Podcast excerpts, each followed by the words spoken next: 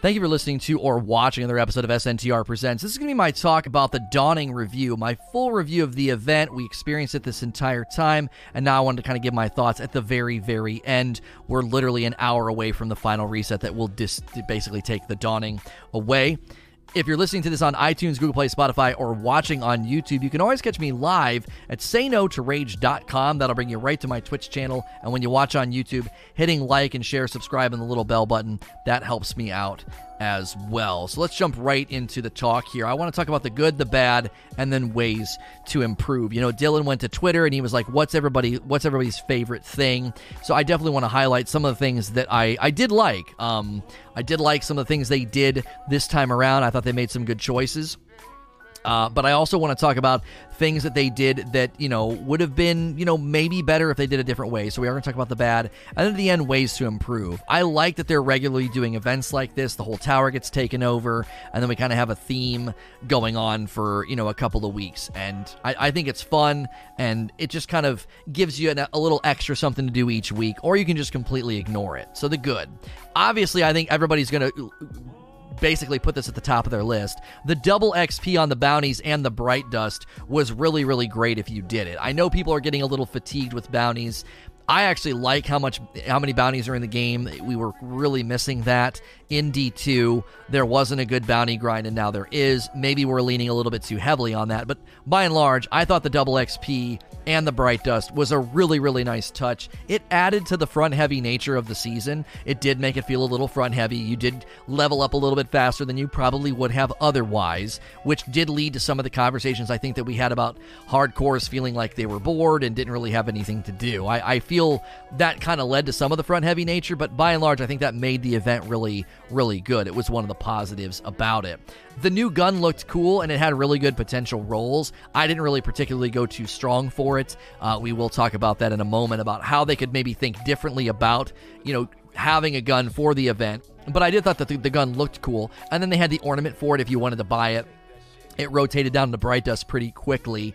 Uh, another good thing about the event, they only had one item that was silver only, and it was a finisher. I think that was another good decision from Bungie to say, hey, you know, th- we're not going to make it a bunch of like buy only things. You can earn them, and they gave you an increase in your Bright Dust earn rate. Now, I know people would say, but the armor was super expensive. I still don't know if an event like this is going to be structured in a way where you can literally earn every single item just by playing. They do, I, I think, for free events, they're going to have to have some semblance of if you want literally everything, you have to spend some money. But overall, I like the idea that they said, look, there's only one item that is silver only, and it was a finisher, and they let us know that ahead of time.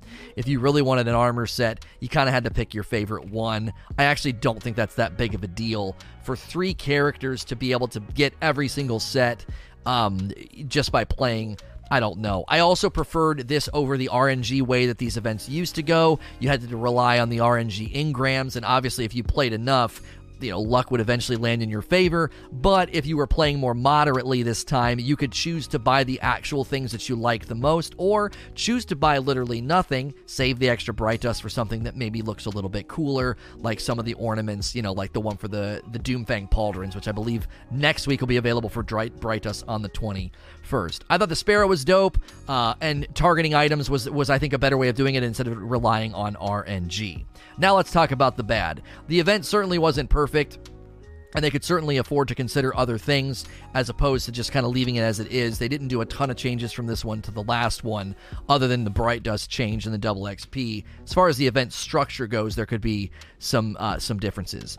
There was zero intentionality with respect to getting the new SMG or the Avalanche if you really wanted a good roll. I don't know if that's the right call. I definitely thought they, when they added the gun to the Festival of the Lost, they gave you a more directional line to that if you wanted to keep going for a good roll the mistake they made that time was there weren't any rolls worth pursuing on that auto rifle. The the curated roll they gave you right away was better than basically any roll you could get, save maybe one. But by and large, it was a PvP roll that you could go for on that auto rifle, and most people aren't really running auto rifles in the Crucible right now. So if you wanted to get a great roll on the Avalanche or the SMG, I would maybe encourage Bungie just to give her frames, and you can buy those frames with maybe the essence. So you have kind of a torn feeling there. You can get the double xp and the bright dust by using the essence or you could use the essence to buy frames and farm for a gun roll. I think some people would have probably preferred to farm for a gun roll and been like i don't really need the xp or the bright dust or i'm going to kind of do both. I think that would have maybe added a little bit of variety from the players you know, decision making and intentionality to decide that, oh, I'm going to target the Avalanche this week and then the SMG this week, and then the final week I'm just going to go crazy for XP. It would have maybe spiced it up a little bit. Load times for cookie delivery, I think, is a little is a little bit much, especially for the console players. That probably doesn't land all that well for them. It's a really great grind on the repeatables to get like the XP uh, and the bright dust because they're repeatables. You get that nice bright dust, and they're really really easy to do. You do a bunch of strikes, get a bunch of essence, and then you can kind of go on a cookie baking spree. I just would delete them and stay in the tower. Somebody gave me that idea in chat, and I was like, why am I going to all the planets? What a waste of time. I play on PC. My game's installed on an SSD drive. So, I mean, I, my load times are way faster, and I still got sick of that. So, I would consider maybe not doing it quite that way, or maybe we could like deliver them or something instead of just doing what most of us, I think most of us that are Destiny rich would do is just delete any any bounty that, that wasn't in in uh, in the tower. Uh, not having an activity makes it feel a bit thin, and I think that sort of added to the feeling of like bounty focus that some people aren't too thrilled about right now. There was no activity, so it was essentially a bounty grind, and I think that didn't help the sentimentality currently in the community that like all there is to do is bounties. So an activity would have been nice. I understand it's a free event. We can't ask too much of it, but I do think there's a couple of things they could do. So let's end by saying ways to improve.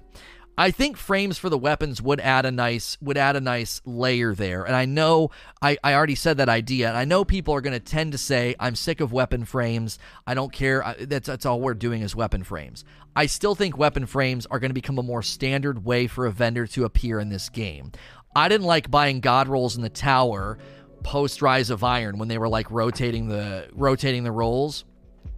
I didn't think that was very good. I think frames for weapons kind of continues that feeling of it's a vendor with guns available, but it it still brings the grind and the loot pursuit that I believe is part and parcel to the Destiny experience. So I actually think frames do belong at vendors. I think it is sort of a an identity expansion and evolution of what a vendor can be like in Destiny as opposed to just like buying a god roll or waiting for the god roll to show up in the tower.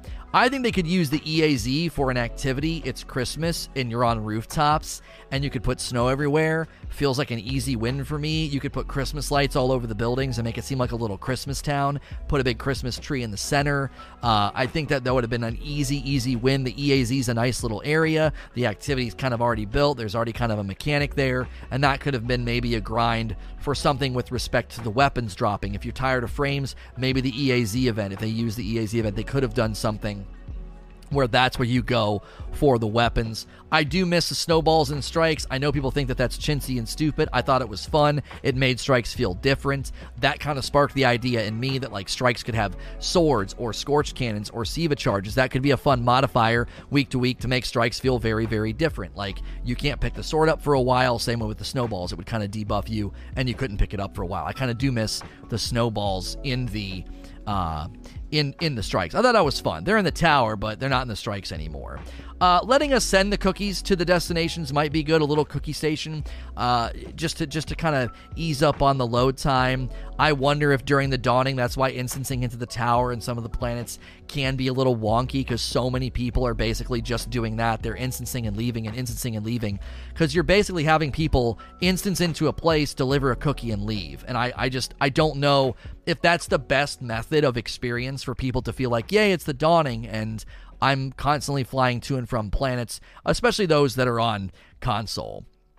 They could also consider flipping the dailies and the repeatables. So maybe the dailies are the cookies. And so, like, you're like, I don't really want to do Riven or I don't really want to do this, but that's fine. You do it and then you're done. They could then lower the weekly requirements on the, the baking because it would just be dailies. And then the repeatables could have been more random objectives. So again, you didn't feel like, well, the only real way to grind this activity or this or this thing, you know, efficiently is to just constantly grab repeatables and deliver and deliver cookies all across the galaxy. So they could flip and make the cookies daily and the and the repeatables random. Uh, I would say leave the double XP, leave the bright dust, leave the bounties, but just maybe some, you know, make some tweaks to having an activity and having some intentionality with respect to the weapon grind. Overall, I think it's a fine event because it's free and it does its job, but they could do, I think, a little bit more to make it feel like a more well-rounded event. We're going to transition to Q&A. If you're listening to this on iTunes, Google Play, Spotify, or watching on YouTube, you can always catch me live at sayno2rage.com. As always, please like, share, and subscribe. Thank you for listening to or watching another episode of SNTR Presents. This is going to be a Q&A session that followed my talk about the Dawning Review, my full review of the event. If you're listening to this on iTunes, Google Play, Spotify, or watching on YouTube, you can always catch me live at sayno2rage.com. Uh, and that'll bring you right to my Twitch channel. YouTube, you can hit like, share, subscribe, hit the bell button, all those dope things. That really helps me out. We're going to try to have this question answer be a little bit shorter so we can check all the stuff at reset uh, like the Ever Eververse, the strike modifiers, all of that. So, first question from Mr. Storm says, "What do you think the best thing has happened since Dawning Event has been out?" I, I mean, I, I sit at the front end of it, and I think a lot of people generally ad- agree that the double XP and the Bright Dust was kind of the main the main value point of the Dawning. And that's why I said I think they could do more. I think they could say, you know what, let's do intentional grind for the weapons. Let's do something with the EAZ because that's not bad. But three weeks of that, I think, is I, I I think the dawning played a part in people being really dissatisfied. Legend Sundial and the and the Devil's Ruin quest were both were both very thin. I think that was magnified by the fact that for the last couple of weeks nobody was really doing the hardcore players especially the more vocal and the more committed they were just basically doing dawning uh, bounties to try to level up everything. So um, I mean, I'm one of those people. I was trying to make sure that I hit the 92 for the extra perk on weapons before Legend got here because I thought maybe Legend will have extra rewards, extra drops, extra whatever, and it uh, it didn't. And so I still think people would have been disappointed by Devil's Ruin and, and the lack of like a loot incentive in Legend Sundial. But I think I think the Dawning played a part in that narrative because it was basically a bounty grind for like three weeks.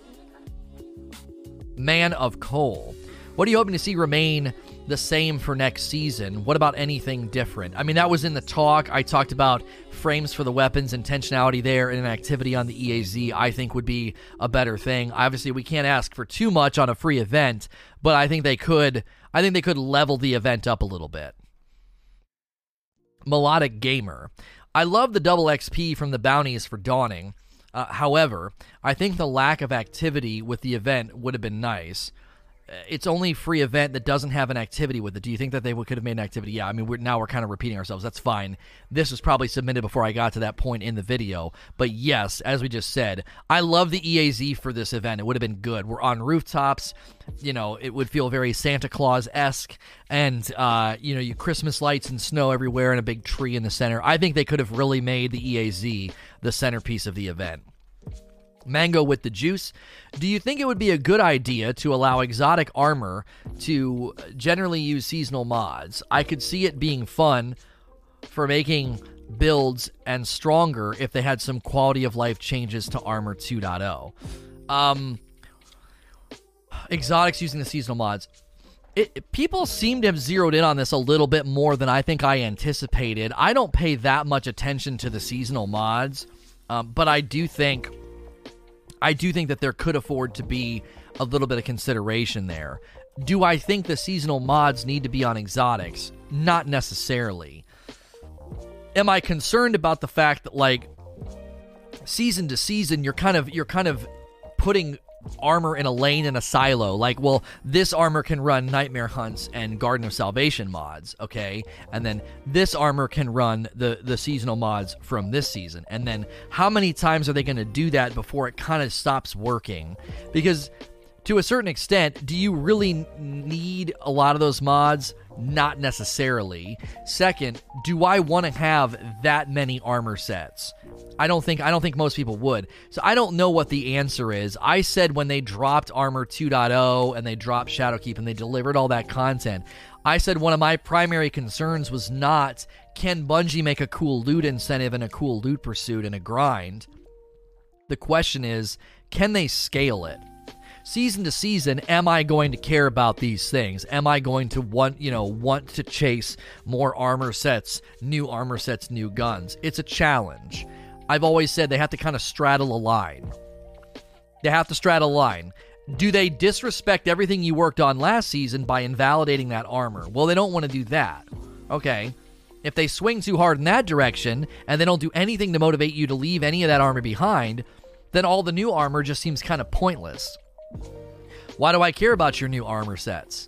Why do I care about the armor that drops in that activity or whatever? I don't I don't. I have great sets from the past. So they have to incentivize you to chase the new while also respecting what you already grinded for. It's not necess- it's not the best um, position to be in. Again, they're kind of torn. They're kind of in the middle of two things they're trying to maintain.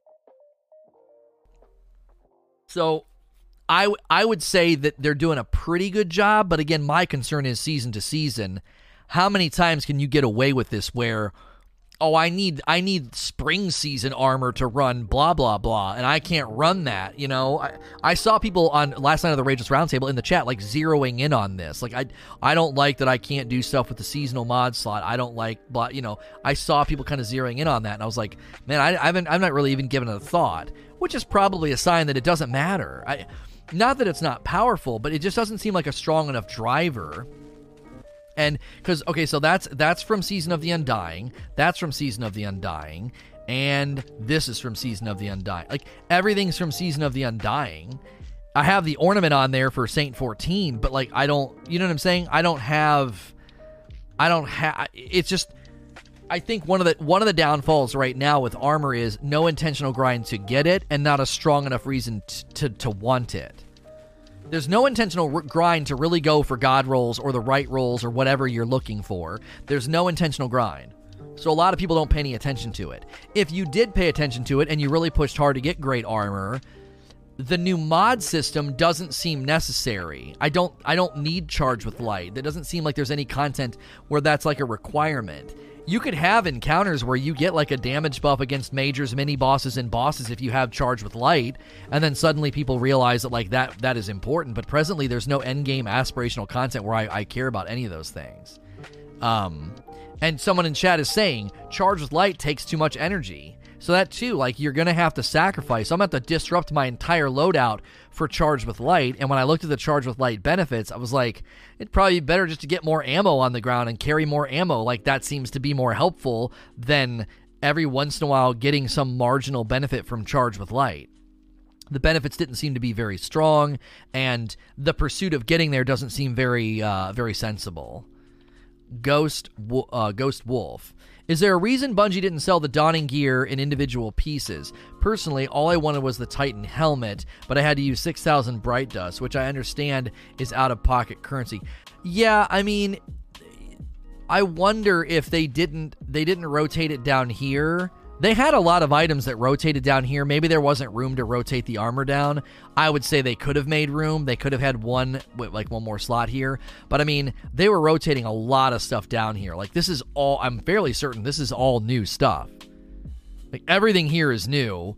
So you know, I don't, I don't know. It might have been harder. Maybe there was just too much quantitatively for them to rotate that down in. That doesn't sound like a valid excuse, though. To me, it's like, yeah, you guys probably could have rolled those down. There were a couple pieces. There were a couple pieces that I, I probably would have gotten. You know, there was a couple helmets um, that I probably would have snagged, but I didn't want the full set. Like you're saying, I didn't want to dump almost all of my bright dust into an entire set. I thought it was free the weapon acquisition methods are the best they've ever been, in my opinion. Do you think the story, aka Forsaken, is the missing element? Well, I I don't know if we could say the missing element because story never really keeps people around. Do you know what I'm saying? Like, I Forsaken was great, but two weeks in, three weeks later, no one's really talking about that. It seems that the year of Forsaken and beyond, most people seem to, to clamor to saying Black Armory was really good, uh, and Armory was, uh, I'm sorry, and Opulence was really good. It, it doesn't seem that people are saying, you know, one way or the other. It, it seems like people are gravitating toward one of those spots. So nobody's like looking back and being like, oh man, the story in Forsaken really kept me playing in months one, two, three, four, and beyond.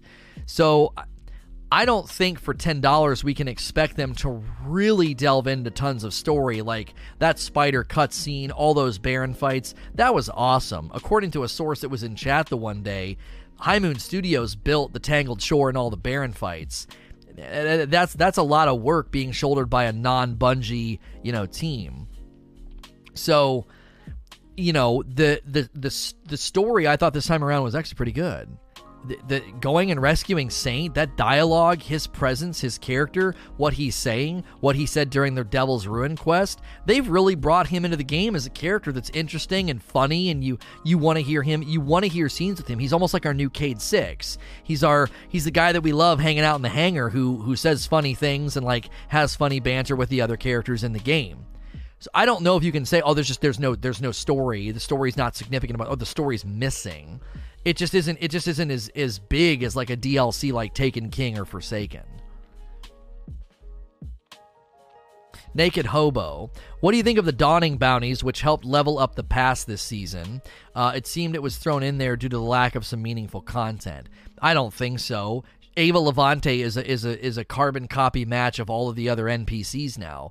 Day, uh, weeklies, dailies, repeatables, and they were like, you know what? We're dropping so much in there that's going to cost Bright Dust give them bright dust for her weeklies and repeatables because that's fine. That's that's extra bright dust they wouldn't ordinarily get because there's extra things filtering through the store that they wouldn't ordinarily want to get. And if all the dawning stuff looks like junk to you, you just got extra bright dust. I, I this this line of questioning always kind of rubs my fur the wrong way. I'm like, you're you're asserting an automatic and presumed negative. Like Bungie got into a meeting and they're like, "Well, there's just lack of meaningful content, so let's just throw in bounties." Like I don't think they're having meetings that are that frank. Like, "Oh, we just we don't have any meaningful content. We better throw bounties at them." I think that they were trying to get they were trying to get a daily, weekly ritual to be a little bit more you know, changed up and a little bit more generous too. Like you feel like stuff's happening and you want to be in the game. It's a front heavy season.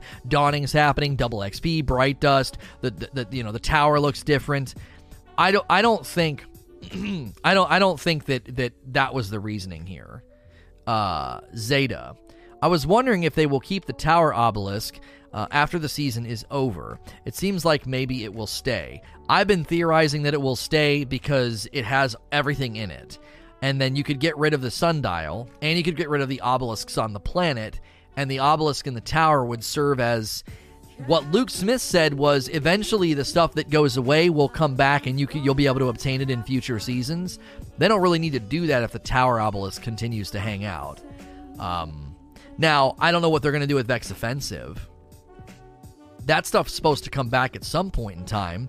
They said it was going to maybe go to the gunsmith. So, you know, the Vex offensive weapons might show up in the gunsmith in the next couple of weeks. As far as I know, Luke Smith didn't make like a hard promise, but he did make it sound like, you know, once they go away, they'll come back later in another season. And it doesn't it doesn't seem like they've done that yet. And it also seems that the the obelisks and the sundial are going away because that's a seasonal content and the tower obelisk is built for convenience, but also as a way of being like, hey, if you didn't get those guns, no worries. Those frames are sticking around. You'll just have to run you'll just have to run your your bounties, your weekly bounties to keep your fractal line healthy to continue buying those frames. Wolfman. You talk about vendors being like the obelisks. How would you feel about removing those bounties and made XP based on the amount of cookies delivered like a rank up system? I don't have a problem with this. I don't know if we need to retool the the NPCs. I also don't know if if Eva needs to look like an obelisk. When I said the NPCs need to look like obelisks, I'm talking about you know Shaxx, Zavala, and the Drifter. So every season they can replenish them with something new with respect to frames, ornaments, uh, seasonal ranks, exotic ghost ship in a in a in a shell for every season. You know, take some of that out of the Eververse because they're they're making so much stuff for the Eververse. You could probably afford to slice some of that off. I don't think Eva needs to look like an obelisk, like you're leveling her up and she's got leveling perks and all this. She can be a lot simpler as an NPC, I think. Uh, I would say that the the nature of how they've set up the obelisks would serve better as a seasonal container for Shaxx and Zavala. McGoy Surely the answer to more endgame t- content is more capital in Bungie's hands to play with, more raid hardcore content being a subscription paywall. This would not fly. I, have gotten this suggestion a lot lately, and I think this is coming from people who would willingly pay. You're like, you know what? I would pay $10 extra a season if I got a raid or something. The problem with that the problem with doing that is number one, that's fragmenting of the player base. It's like when they 343 and respawn basically forged ahead of all other developers out there and said you can't monetize maps when you add new maps to a PvP game mode and you charge money for them. You fragment the player base because there's the haves and the have-nots. There's plenty of people that are going to spend zero dollars on extra content and they're never going to match with the people that bought the maps, and so it doesn't work. And so they make all their maps free in a similar vein, if you suddenly started adding extra hardcore content and you monetized it, there's a handful of negatives that I believe would come from that. Number one, people would say, Oh, I spent $10 for the season pass, but that's not enough. Now you're just nickel and diming us, Bungie. What's next? Are you going to charge me a dollar for every strike? People would not appreciate that. Even the people that don't want to run raids would feel like they're being nickel and dimed. They'd be like, well, instead of you guys putting more in the season pass content, you build a raid so you could sell it. Uh, the other thing that would happen, it's a small minority of, of, of, players that would buy it, and I think most of them would be satisfied for a couple of weeks and then kind of move on. Also, it would just bring this air of the haves and the have nots, the people that, oh, you bought that raid and now you get all this extra loot and these better guns, and we just bought the season pass. I don't think you can start attaching a price tag to pieces of the game like that. I, I really don't think that would go over well. Presently, it's very simple. It's a very easy sell. Every season, we're going to keep the game alive with new loot pursuits and new activities, and a season pass with lots of cool stuff in it that you get as long as you're playing. And all you need to do is spend $10 and you get access to literally everything. It's a straightforward, easy sell. It's a it's a low entry. It's just low entry. You know, 10 bucks, you get in and you get a lot of stuff. And it is a little front heavy, but I would wager to say that if you started attaching price tags to things like that, I think it would probably cause more negative PR than good. You could see the blog post now, you know, Bungie opts to sell off their game piecemeal, you know, piece by piece. Bungie unprecedentedly selling a raid by itself. Like, I don't know if it would go over that well from a PR standpoint, from consumer response, from player response. I, I, I think a lot of negatives would come from this probably. And I'm I'm the person that would spend the $10 extra to get the raid and probably enjoy it. But I can also say this probably isn't the right pivot for their their structure of content delivery and monetization. The Irish. Do you think Crimson Days are going to be different this year? More than likely, I don't think so. It seems like this season is the weak season. Uh, Undying was carried by uh, by Shadowkeep, and so we could kind of overlook how thin Undying was because there was a lot to do in Shadowkeep, and I think a lot of people did. They overlooked Undying. Near the end, it was disappointing because the Undying Mind was was a, was a bit of a flop, but I think that when th- th- I think this season's probably going to be the weakest of the bunch it had the least amount of time probably to cook as a standalone season. They're going to have more time to build the next one and then the most time to build the summer. So I don't think this season's going to be spectacular. I don't think it's going to be like this. It was amazing. I think it got its job done. And I think Crimson Days will probably be very copy pasta more of the same with some cool new items. It looks like there's a sparrow that you can like connect to somebody another somebody else's sparrow maybe and then it makes the symbol across the top so maybe they're going to do something fun with that. Just goofy challenges around the public space, maybe at Mercury or something. I don't know. Connecting your Sparrow and driving around in a circle to collect items or something. I, like like a a very very low level, like harkening back to SRL joke, but nothing significant. Um. So we'll see. I, it's probably going to be more of the same for Crimson Days. Bumble 17. Should cookies be used as a way to temporarily target farm weapons so that each vendor gives a certain gun for the duration of the dawning? Gentleman Shortbread would give us the old fashioned. I don't dislike this idea. The only problem is is that the bounty the repeatables were random, so you'd be like deleting I don't know if you want people standing in the tower doing what we were already doing, which is deleting anything that took me out of the tower. Now you're going to have people deleting anything that's not a certain recipe of gun and then just standing at Devrim and like pumping him full of, of cookies. That I don't think is a good implementation of some of those weapons. I think they would have gotten more capital out of those weapons if they would have if they would have just made them frames in an NPC's inventory as opposed uh, to what to what you're what you're uh, putting forth. Heron plays. Dawning double XP bounties have made the artifact grind more accessible to casual players this season. Do you think it should be something like this in future seasons? What would it be? Somebody suggested earlier, like, what if they did a monthly double XP thing where, like, strike bounties were giving double XP for a week and then the next time it was Crucible? Um, honestly, you could probably just do both. Um, hey guys, you know, once a month we're gonna have double XP, uh, double XP for strike, you know, for for for Zavala's bounties, and then double XP for Iron Banner bounties because that shows up once a month. I don't think I have a problem with that. I just I anytime you're allowing people to blitz the season pass leveling as well as the as well as the artifact leveling I would be slightly concerned that you're going to be filling more of the bank of people that feel like they're kind of quote unquote done.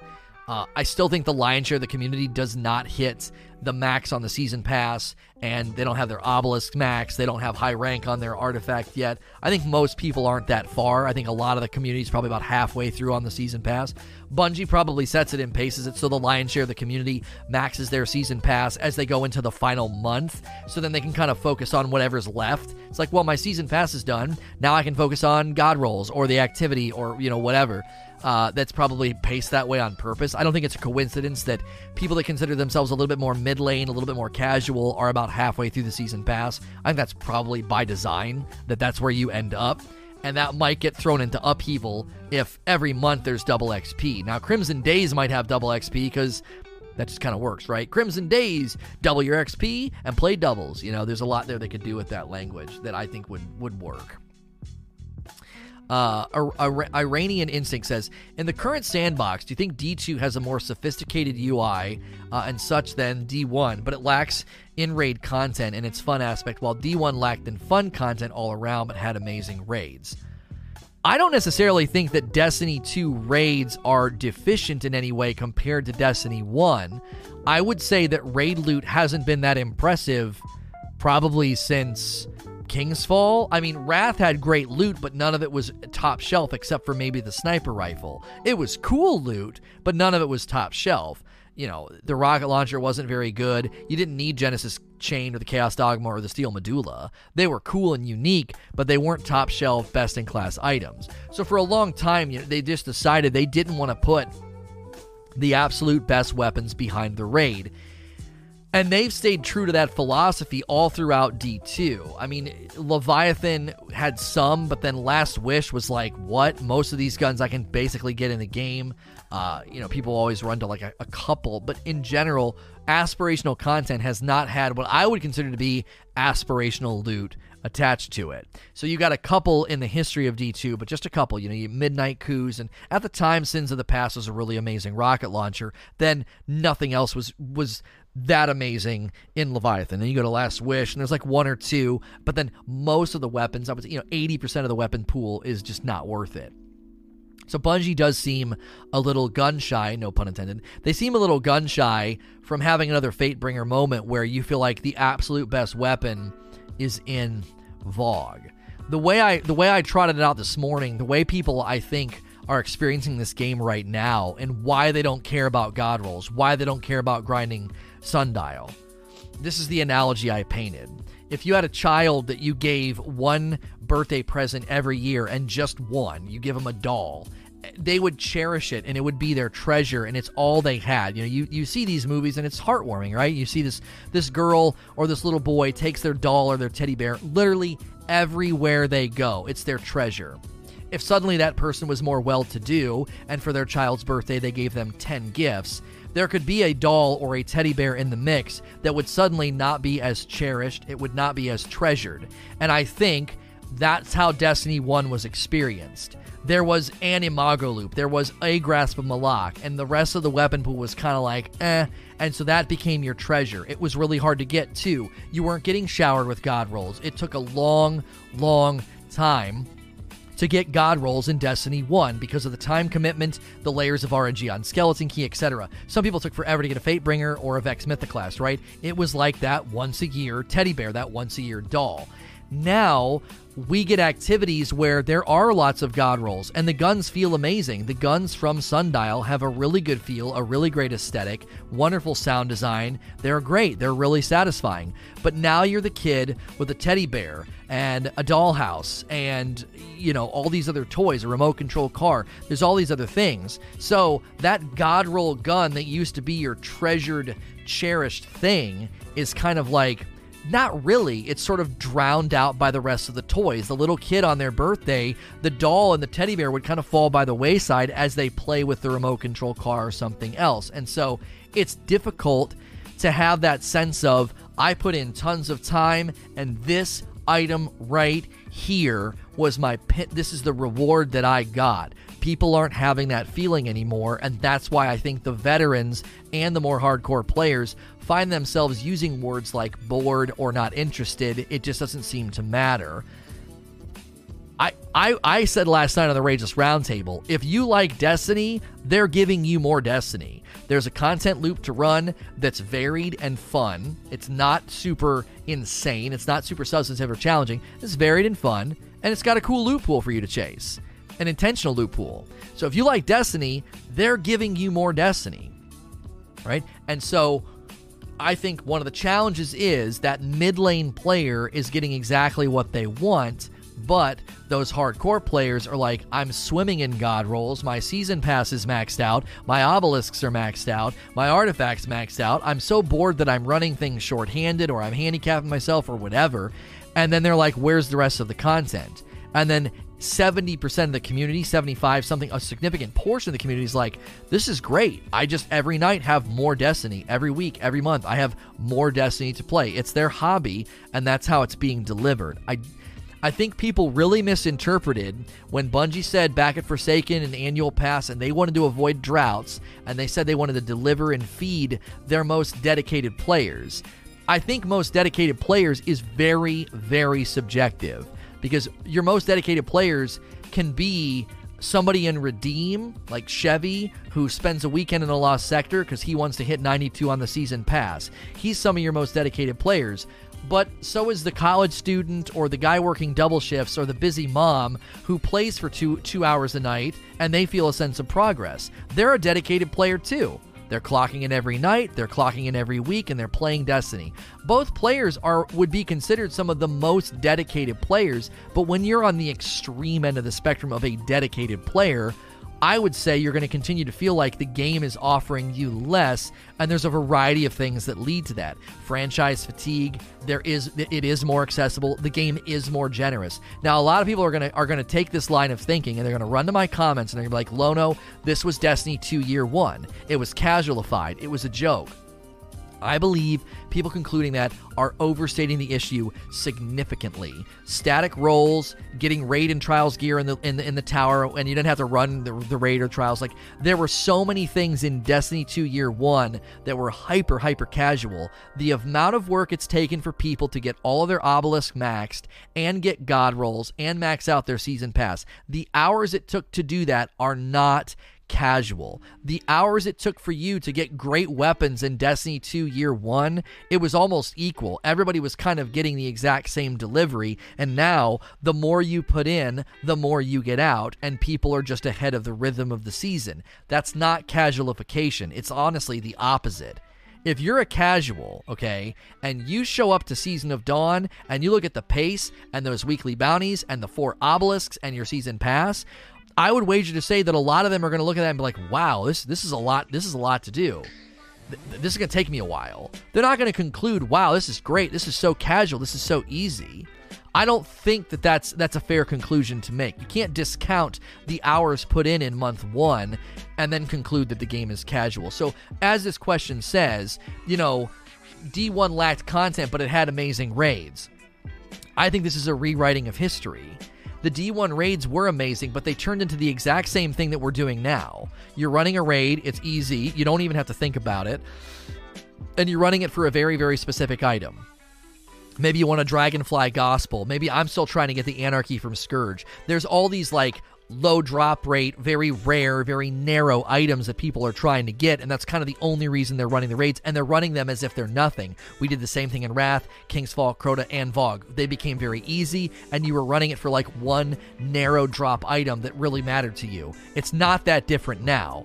I'm not going to deny that raid loot could be and should be significantly better, and I do think Bungie kind of doubled down by removing a hard version of the raid. And that's why I'm going to do a separate video about how contest modifier needs to be showing up in more places to try to, in some degree, not in a disproportionate way, but to some degree, feed that top 10% of the player base that wants more challenging content. I think contest modifier might be the ticket. DKD Ninja. What do you think this season's mods are about? From what I can gather, it is promoting shotgun spamming and sword kill orb farming. I don't know what you're talking about. Um, this season's mods. Are you talking about the seasonal mods, the Charge with Light mods? Uh, I've not even actually looked at them uh, to any significant degree with respect to like what they uh, what they offer. So uh, you can become charged with light by picking up orbs. You can become charged with light by breaking enemy shield with the matching energy type. You can become charged with light by finishing a combatant. That's a finisher. Become charged with light by getting multiple rapid precision final blows with a linear fusion or a sniper rifle. So none of this sounds like what you just said. I'm not seeing anything here about that. And then while charged with light, you gain bonus to weapon damage, and it consumes it as you do damage. While charged with light, you gain significant damage resistance against combatants when your shields are destroyed, so that makes you live a little bit longer when you're low. And then while charged with light, defeating combatants with void damage grants a chance to drop special ammo. I'm really not sure what it is you're talking about. Um, this this doesn't seem and if you're talking about the mods on the artifact, uh, those season mods, um, Somebody says, look at Arc. Oh, that's him. Look at Arc. Okay, hang on a second. So you're saying there are different ones for Arc. I don't know if I have, uh, dude, I don't know if I have the armor for this. Uh, let me look and see. I might not have a piece. I might have to go. You know what? I can go to the, can I go to the, I can probably go, um, to the, uh, collections, couldn't I? I don't think I can do it here. Um, okay, so let's go to collections. I would need, uh, I would need a, a new piece this season to examine that's arc. Oh, these are all arcane collections. Okay. So here we go. While charged with light, gain bonus weapon damage. While charged with light, defeating enemies with melee damage and swords, you spawn an orb of light. And then, while charged with light, regain half of your melee energy when you are uh, use a charge melee. Okay, so that's melee focus. That's, I mean, is this this seems like it might be sensible because whenever you whenever you run an arc an arc pair of armor, you have sword scavenger and shotgun scavenger. So this is more of the rough and tumble um, affinity. Uh, you know, more of a rough and tumble affinity. So if I go to collections mods, as people are kind of telling me, I would I are where where do they put those? Do they put those in general? Okay, they do put those in general. Where are the are these the solar ones? Uh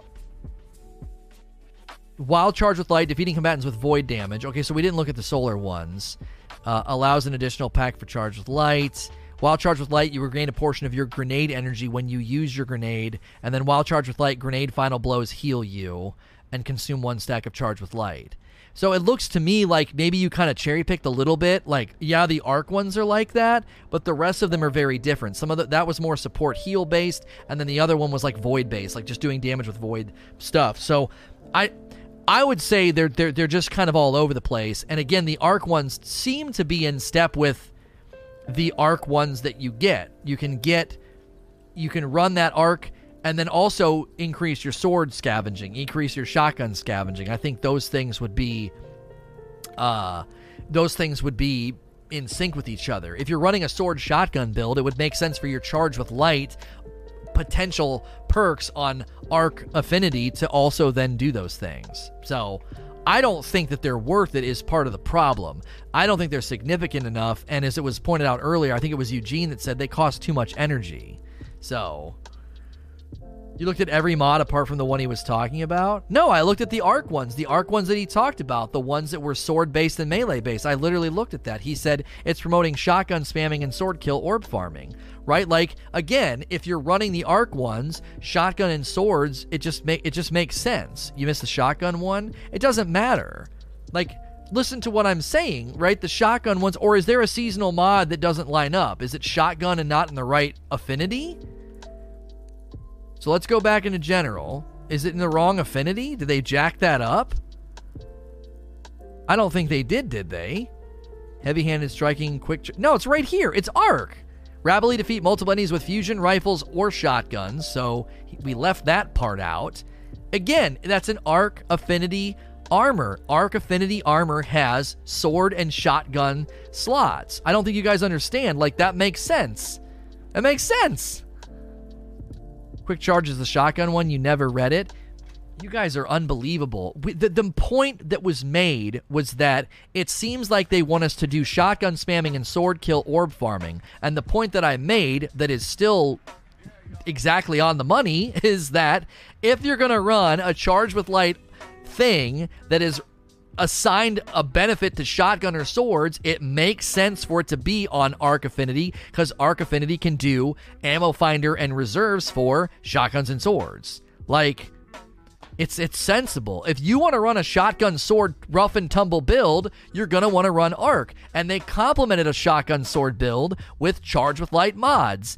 And the other ones made just as much sense. Like they were in line with what you would do on a sword-based uh, class. You you know, especially for like a warlock healing. You know, if you're running a sword-based warlock, I'm sorry, a solar-based warlock, the healing ones make kind of sense. You know, you're running you're running well of radiance.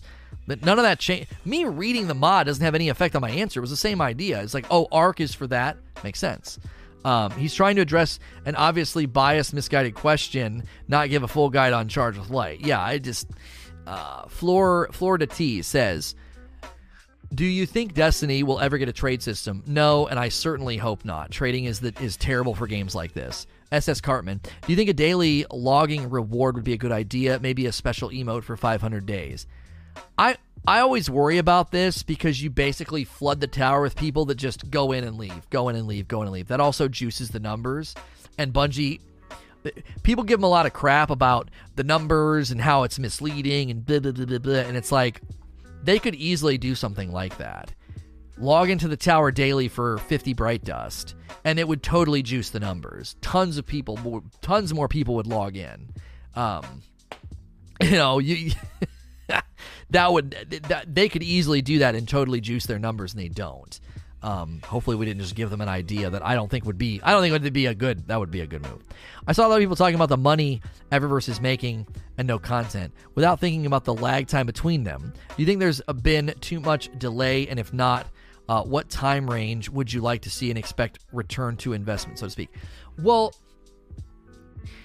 any business has the the term "don't count your chickens before they're hatched" is really relevant here this was Bungie's sort of first venturing out on their own, independently published, leaning a little bit more on putting putting specific items in the Eververse, okay? I think people are getting the Eververse backwards, and I think Eugene pointed this out really, really well. People like, all I'm doing is focused on the Eververse. Really? Those are the season 9 ghosts. Those are the season 1 ghosts. What do you mean they're focusing on the Eververse too much? All the past seasons had way more items, decorative items in the Eververse. Now, sure, you had an easier time getting them because of things like the prismatic matrix and stuff, but they're actually making quantitatively and measurably less for the Eververse than they did in the all early seasons. The only season recently that was weaker, it looks like it was season 7 maybe. On Ghosts it was a little bit weaker. The rest are about the same.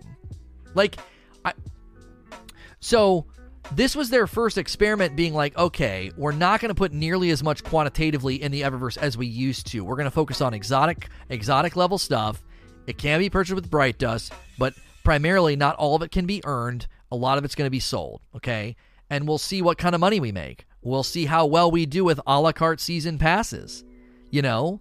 And so they start making money, and then some report comes out that's like, oh, they made X number of dollars. I don't think people understand. Like, they can't just take all the money they made from Eververse and guys, look at the bank account, guys. Look how well we did.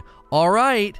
Uh, can we wake up all the robots that can do all the development, please? Okay, yeah, power those robots. We can now afford those robots and make more content. Like, it doesn't work that way they still have a certain uh, reasonable amount of bandwidth that they can do, and they assign teams. So there's a team right now working on the summer season.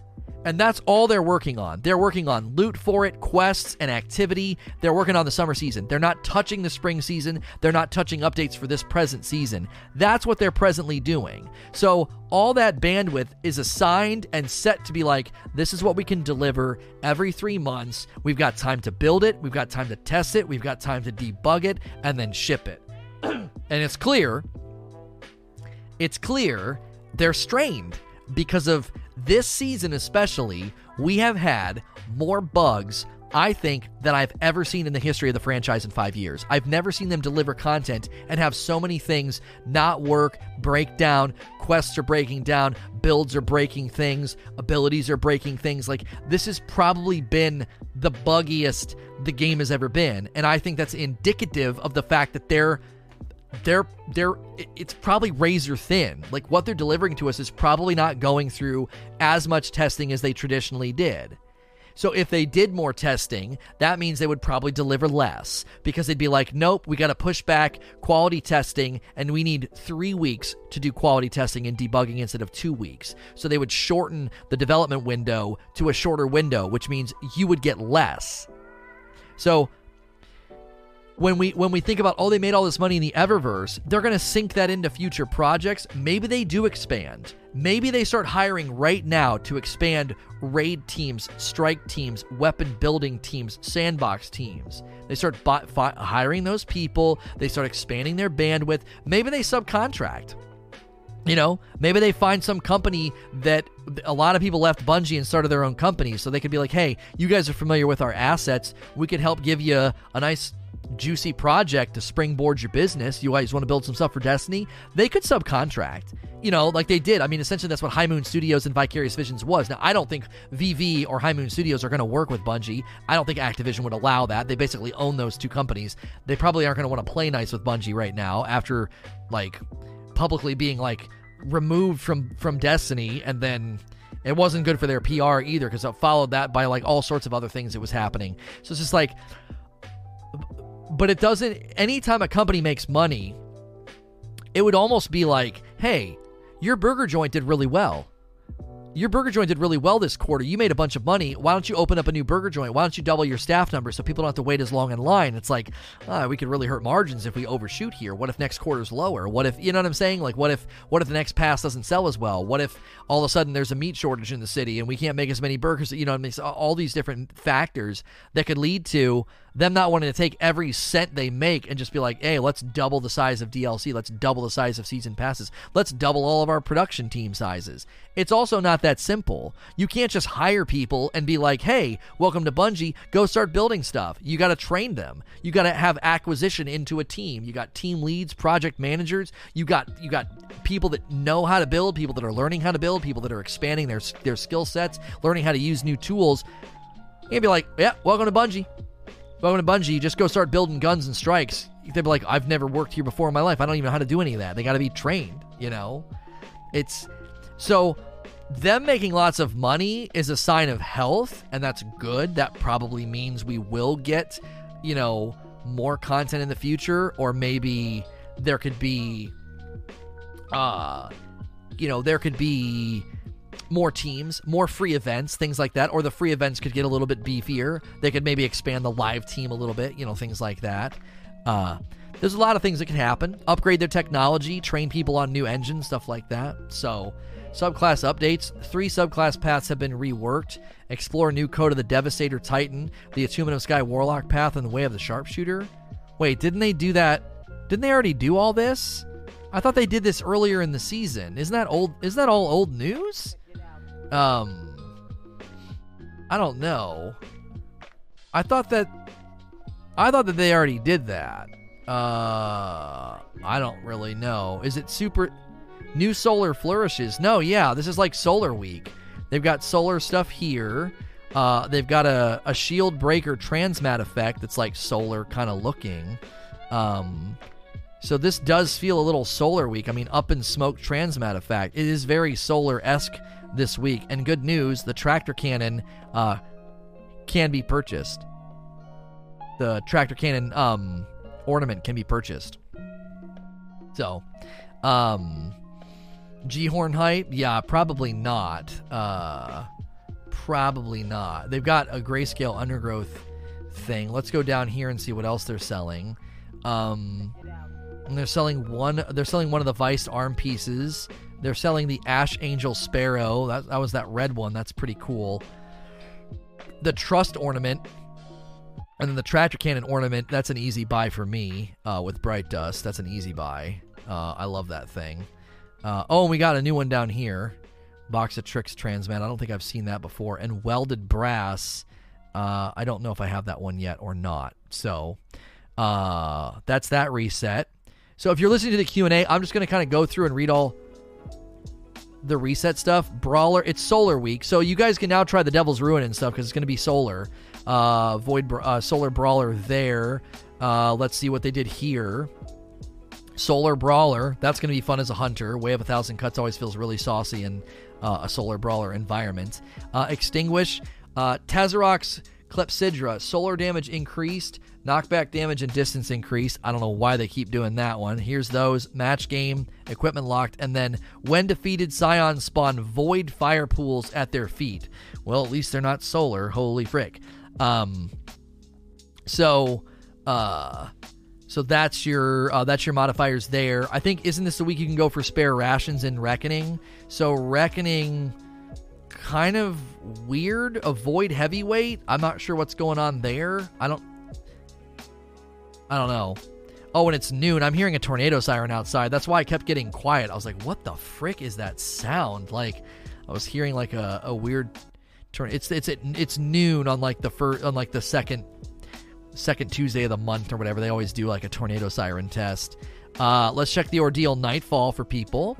The ordeal nightfall is the Pyramidion. Pyramidion, and then the nightfalls you can select Garden World, Tree of Probabilities, and the Corrupted.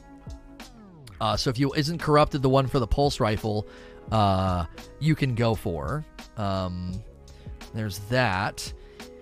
We should probably take a trip to the tower and just see if all the bounties are solar uh, esque. Are you born and raised in Kentucky? No, I've lived here since like 2002, though. I was born and raised in Canton, Ohio. Yeah, the Horror's Least Pulse Rifle um, you can grind for this week if you'd like. So that that splash page about all the solar updates those solar updates have been in the game for a while so there shouldn't be any patch notes. Those are all the they targeted those when season of dawn started remember? They said season of dawn it's hot it's spicy you know you had all these people you know m- doing meme stuff uh about it on there so okay so your weeklies are Cabal Combatants finisher, defeat bosses in strikes. So now they're making us go into strikes. Patrols, lost sectors, fallen and finishers, uh, three adventures, patrols, uh, heroic adventures, enemies. So the obelisk bounties weeklies this week are a little bit better. They're a little bit better, I would say. They're they're they're more activity based than just like going and killing Cabal with a bunch of headshots with the bow. So this is probably a pretty good week to get a lot of those done quickly. I like when you can kind of do that. Uh, bounties at the gunsmith, pulse, sniper, rocket, kinetic. So he doesn't seem to have a solar bent at all. Uh, crucible, vex bounty. What do you mean a vex bounty? I didn't see one. Uh, okay, opponents void super wins Yeah, this is kind of weird. It seems like they tried to do a solar week, but they kind of didn't. I'm not really sure what's going on. Vanguard, we got Hive and Strikes, we got Solar there, but that one's kind of always present. Yeah, I don't know. Nightfall OD is the Pyramidion. Yeah, Tess is, Tess is still blinking annoyingly. Uh, she's got some great items this week. We already snagged the uh, Abyssal Scream. Oh, they also have this ship finally, the Saint one. Um, so, oh, and then Tip of the Spear. I've, I've not I've not actually checked that one. Tip of the Spear. Wow, that's that is something. that is kind of weird looking. uh, all right. If you guys have any more questions about the weekly stuff, I've probably already shown it. So, uh, next question from Vendetta. Off topic, I don't know if you have addressed this, but last week I noticed a new blank slot in the exotic collections on the energy weapons section. Bastion is kinetic and the slot is there, so maybe a new exotic quest like Whisper or Outbreak. So uh, let me go to exotic, let me go to energy. Uh, I'm not seeing what you're talking about, homie. I'm in energy. I don't have my Tarrabah. Did you not grab Devil's Ruin yet? I don't see a slot. Yeah, I don't see a slot um in collections that's where i just was. I don't i don't there, there, i'm not seeing it was there today. I don't see it homie. I don't know. There was one in kinetic.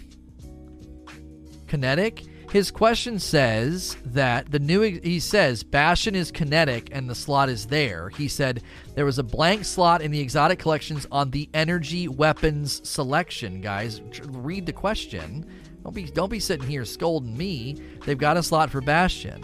His question says there was one for energy weapons. That's exactly where I went.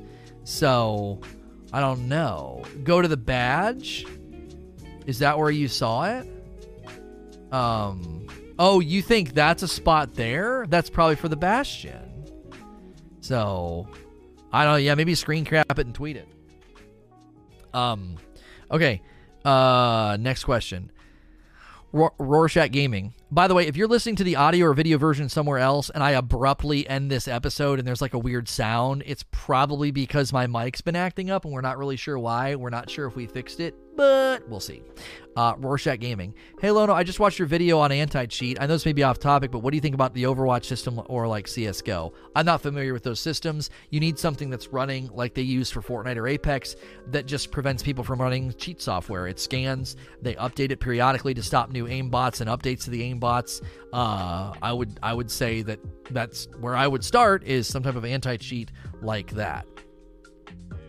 Uh, Solely, Solely Side Quest says, have you soloed any of the raids or dungeons? If yes, how did you like it? I've always learned uh, leans toward trying the, the hard uh, to solo Shattered Throne, but no raid banners makes it unattractive. No, I don't really like to solo solo flawless stuff. That's not my thing.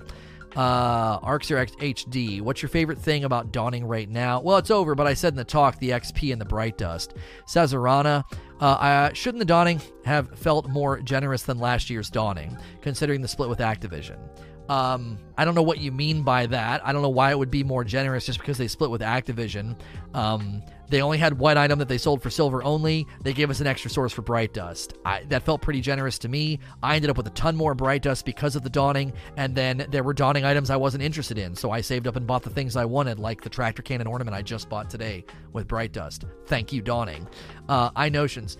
Every season, there's a good ritualistic loot pursuit, and you tend to claim that if Bungie integrated a new loot system uh, for the season, other vendors, it would solve and aid in Destiny's ritualistic. Being ritualistic, Bungie won't incorporate seasonal grinds into other stuff like PvP. Oh, wait, I've said that? What are you talking about? What do you think will be a realistic addition to PvP incentive for it to feel like a lot of people um, who don't want to always do frames?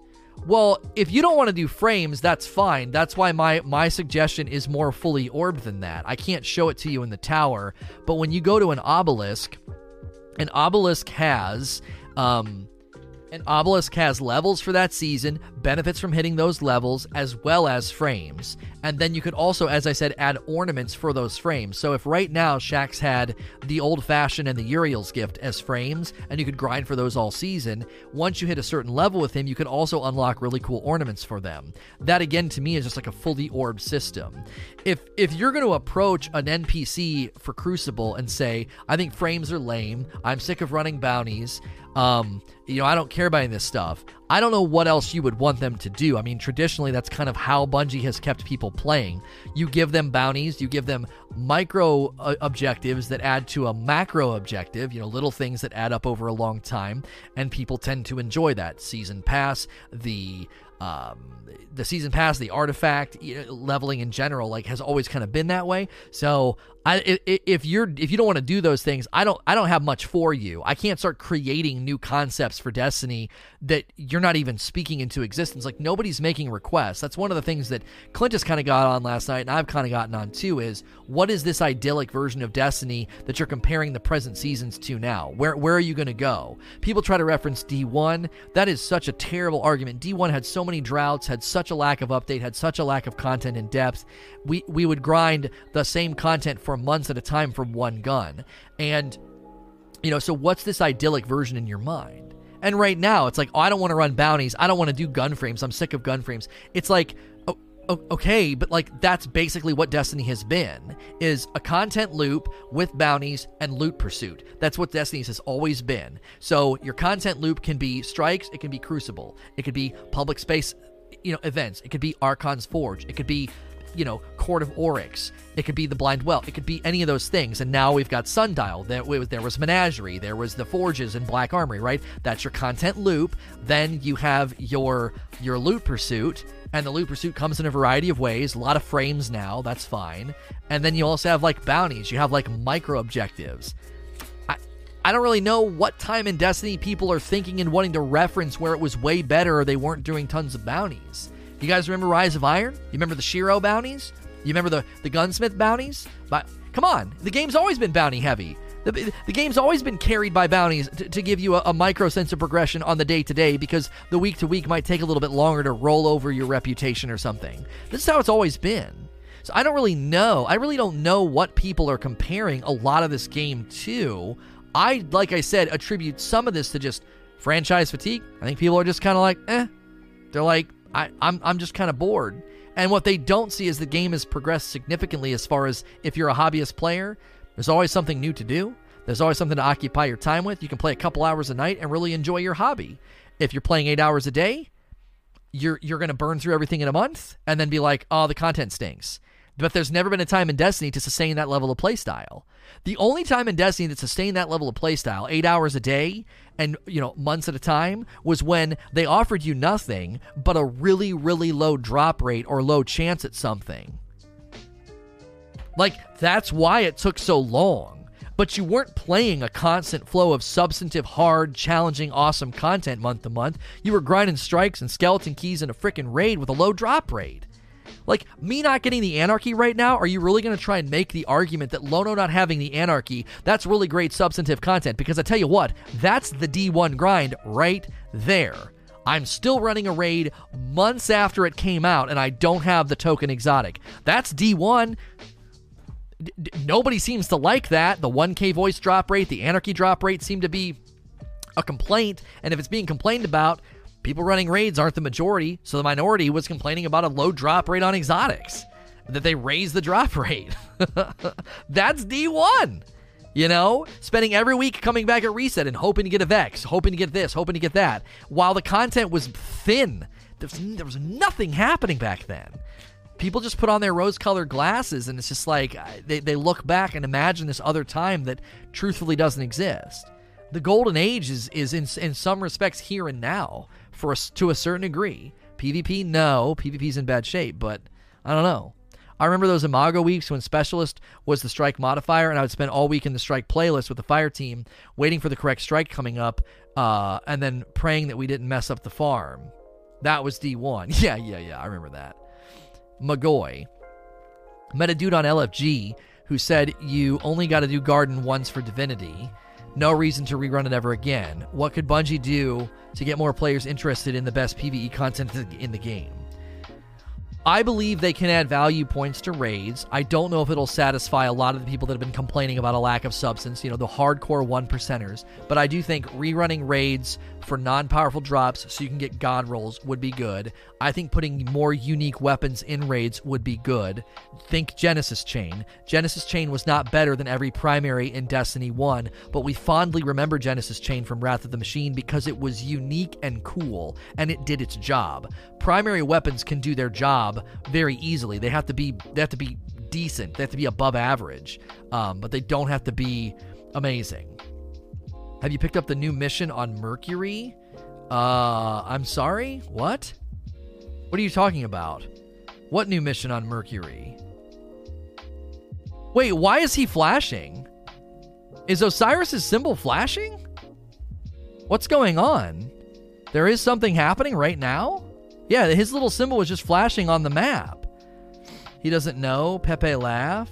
You're in the mission right now, Rhino? All right, well, let's go check it out. While we're loading in, I'll try and blitz a couple questions, but we'll probably have to end Q&A to check this out. Uh, no, Cirrus. To follow up Fleur's question, what's your stance on trading in Destiny? What pros and cons do you think would bring into this game if it were considered? Trading is terrible in loot based games. I don't think we want trading. I really don't. I think trading is bad. I don't want trading to come to a loot pursuit game with an already like pretty accessible, pretty thin loot pool every season. I don't think trading would help. Uh, v Drown joke. Should they add weekly objectives that focus on Strikes, Gambit, Crucible to appeal to people who are tired of bounties? I said that if they were to update the NPCs, yes, they should 100% be adding daily, weekly, and even maybe monthly objectives to make it seem a little bit different. Um, to make it seem a little bit different than, uh, you know, the the way that it feels right now, which is very very bounty heavy, as you said. So um, we're gonna go up here and see what he has. I don't I don't know. Maybe you forgot to do one of the missions and you just now went in. I don't know. Fluffy Rhino plays a lot though. It was definitely flashing on the map. It was 100% flashing on the map. Um, wait, explore Explore the corridors of time. You saved Saint 14, but you left the corridors of time largely unexplored. See what you can find. This is 100% new. I'm gonna end Q and A. I'm gonna end Q and A. If you're listening to this on iTunes, Google Play, Spotify, or watching on YouTube, you can always catch me live at SayNoToRage.com. As always, please like, share, and subscribe.